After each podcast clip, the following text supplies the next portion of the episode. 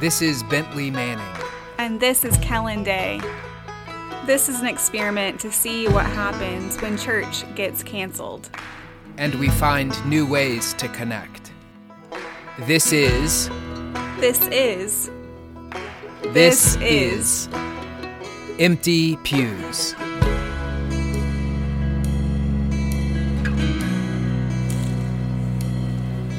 This is Bentley Manning.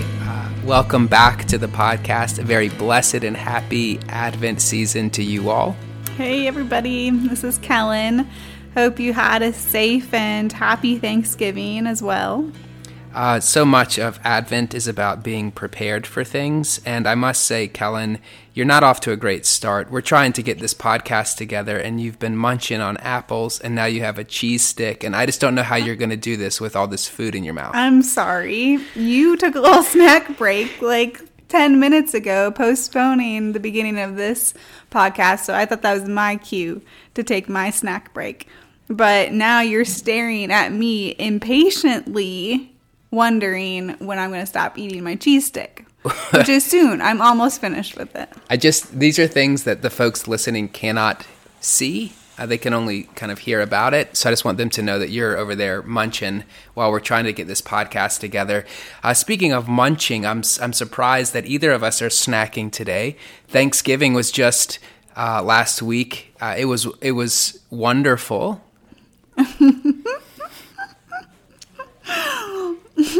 Are we just supposed to fast for like eight days after Thanksgiving? No, but I was, I don't know about you, Kellen, but I was stuffed. I had a lot of food, um, probably because I was missing my family. So I just kind of covered those emotions by eating a lot. But you didn't have any rice on your table, did you? So uh, Kai and Kellen were celebrated Thanksgiving with us this year. They're within the bubble. Um, and one of the things that we did not have was rice. Uh, Kellen was surprised when I mentioned that we might have rice on the menu. Um, what say a little bit about that, Kellen? I just never have experienced anyone's Thanksgiving table with rice on it. Yeah. I just it's out of my you know realm of normal. So I was like, "Whoa, what's that? Like why is this a thing that's missing?" Because in my world, rice would never be on the table. Right. So you're still learning more and more about Southern culture, and one of the day things that you're learning is we've got a lot of rice eaters down here, um, particularly folks from South Carolina. Uh, kind of the coast of Georgia. These people are rice eaters. I've got a couple of them in my family, so uh, the Mannings now eat rice at Thanksgiving. Anyway, it was a really lovely Thanksgiving, and we of course missed our families. Um, but good to spend it together. So, hope you all had a safe and at least sort of happy Thanksgiving. I know it was probably a weird one for a lot of you. Um, anyway, while we were at the Manning's home, they showed us this new exciting thing in their life that I'm wondering if you want to share with our listeners, Bentley. Well, Kellen, it may not be as exciting to everyone as as it sounds, but we have a new stationary bike at the house, and it's done a lot so far for my physical health. I will say uh, that the pandemic, as you know, and as our listeners uh, know, uh, has been tough in terms of my keeping up, kind of exercising, that kind of thing. Uh, but the stationary bike in the house uh, has been great so far. Yeah, and I um think it's probably really helpful that you don't have to like go inside to a gym during the pandemic, which isn't a super safe place to be. Right, you don't have to go into a gym. You can work out at home, and I would just say it's getting it's starting to get kind of cold, and I'm fragile. So uh, running outside when it's 20 degrees is not something that I can really gear up to do. So Sure. Well, we're, we're all happy about this new purchase for you and your fam. Seems really cool and um, can't wait to hear updates on it in the coming weeks. Right now, we're on the ride, ride of lives off the ground. We're on the rise, stars in our eyes. You can't bring us down, you can't stop us now. Because right now, we're on the ride, ride of Kellen, it's Advent. It's Advent. One of the things that I love about Advent is that, like Lent, Uh, it's a time where people kind of are willing and ready to to lean into some disciplines, some patterns, some rituals mm-hmm. uh, that they maybe aren't ready to do the rest of the year. Uh, so I'm thinking about Advent wreaths, Advent calendars, a desire to kind of care for those in need. These are all things that happen leading up to Christmas. And as you know, Bentley, Advent is beginning of the church year, right? It's beginning of a new liturgical year, a whole new cycle. And so we were thinking about you know, new patterns or rituals on this podcast. And at least for Advent, we're going to be reading an excerpt from Austin Farrer's The Crown of the Year. So it's just a little ex- excerpt, and then we'll talk about it for a bit. Um, but this is just to add, you know, some extra Advent uh, devotion into your life. It's a wonderful little book. It's uh, Farrer has written about a paragraph for each and every week out of the Christian year. So we're just going to be selecting readings uh, from the season of Advent. So, what's the first one, Bentley? All right, this is his paragraph for the first week in Advent. Our journey sets out from God in our creation and returns to God at the final judgment. As the bird rises from the earth to fly and must sometime return to the earth from which it rose, so God sends us forth to fly, and we must fall back into the hands of God at last. But God does not wait for the failure of our power or the expiry of our days to drop us back into His lap. He goes Himself to meet us and everywhere confronts us. Where is the countenance which we must finally look in the eyes and not be able to turn away our head? It smiles up at Mary from the cradle, calls Peter from the nets. It looks on him with grief when he has denied his master. Our judge meets us at every step of our way, with forgiveness on his lips and succor in his hands. He offers us these things while there is yet time. Every day, opportunity shortens. Our scope for learning our Redeemer's love is narrowed by 24 hours, and we come nearer to the end of our journey, when we shall fall into the hands of the living God and touch the heart of the devouring fire.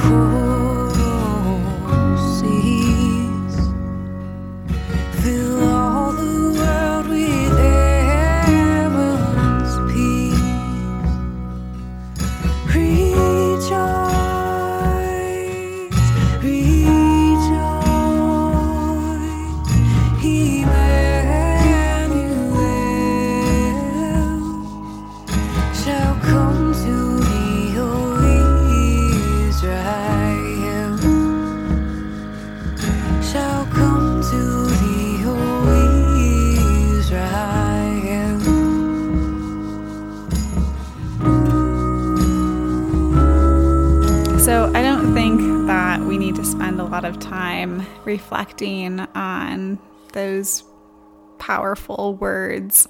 Um, it did remind me a little bit of your sermon, Bentley, this past Sunday about how, you know, Advent reminds us of the gift of time, right? And Farrer talks a little bit about that, you know, while while there's yet still time, while there's yet time.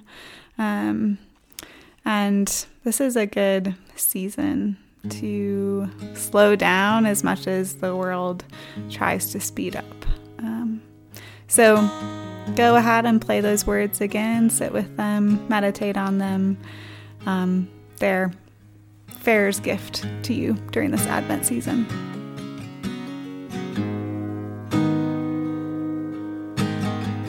This coming Sunday is the second Sunday of Advent, and we find ourselves at the beginning of Mark's Gospel, the beginning of the good news of Jesus Christ, the Son of God. And Mark begins his Gospel uh, by quoting the prophet Isaiah, who says uh, that God is sending his messengers ahead who will prepare the way of the Lord and make his paths straight. And then Mark tells us about John the Baptizer, a one who appeared in the in the wilderness proclaiming a baptism of repentance for the forgiveness of sins. And we're told that people come from all over the Judean countryside.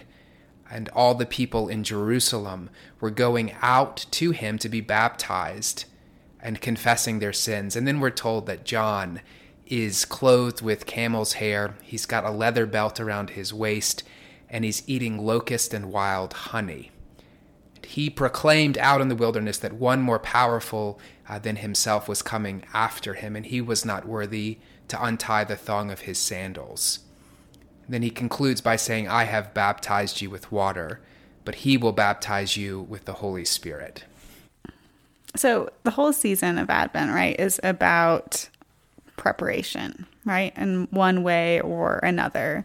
But I feel like Advent too, with the collect, right? Sort of um, the prophets being sent to prepare the way, the message of salvation, and then John the Baptist being this figure, right, who comes before Jesus. Like, we can't handle Jesus almost without some preparation, some um, cultivation of our souls. Um, so that theme just seems to be really present in these readings in particular. And so I'm thinking about how we prepare um, when we find ourselves in life preparing for things, with what spirit we prepare um, with, and why it's even necessary to prepare. Sometimes in the gospels and the in scripture you get a picture of kind of a great surprise an epiphany almost and that being a wonderful thing. But you're right the second sunday of advent is certainly encouraging us to prepare for the coming of christ. And i'm thinking now about other important things in my life and it feels to me like the things that matter the things that are that define who I am, that define um, so much of my life, are things that I've prepared for. Mm-hmm. Maybe. Yeah, I think so. I mean, to some extent, you can prepare bit by bit to be a parent. I mean, you can't ever really fully prepare for that moment. Um, but you get Um, ready. We prepared for years to become priests, right? Um, right. There's training and schooling. The church really um, values preparation for baptism, right? The incorporation of into Christ's body. So I, I agree. I think that in the pivotal moments of life, we are asked to do some work ahead of time. Um, Yeah, which might take this idea of Advent as a season of waiting. It it does change it. It colors it in a particular way.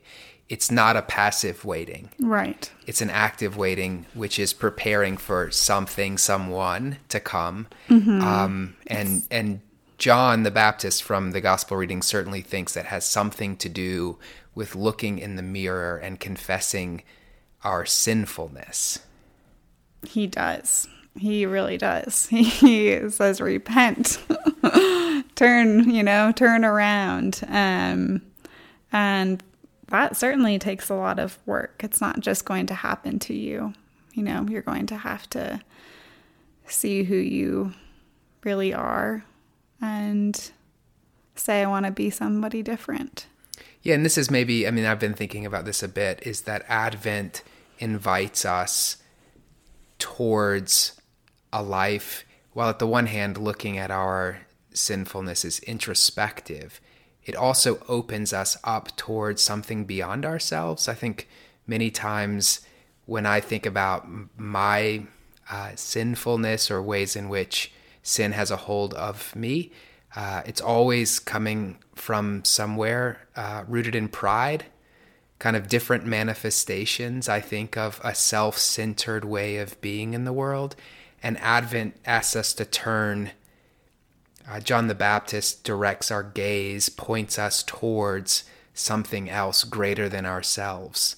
And I think that's certainly part of I think what's happening in this gospel reading is that we're kind of asked to turn away from our self-centered, self-focused ways towards something greater, something uh, beyond ourselves.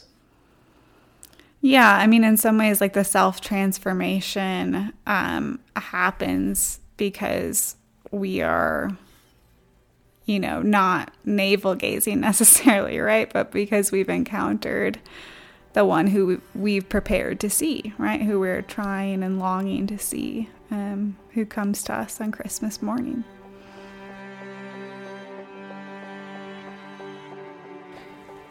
Here's a prayer from Percy Dearmer. O Lord, you have set before us the great hope that your kingdom shall come on earth, and have taught us to pray for its coming. Give us grace to discern the signs of its dawning, and to work for the perfect day when your will shall be done on earth as it is in heaven. Through Jesus Christ our Lord. Amen.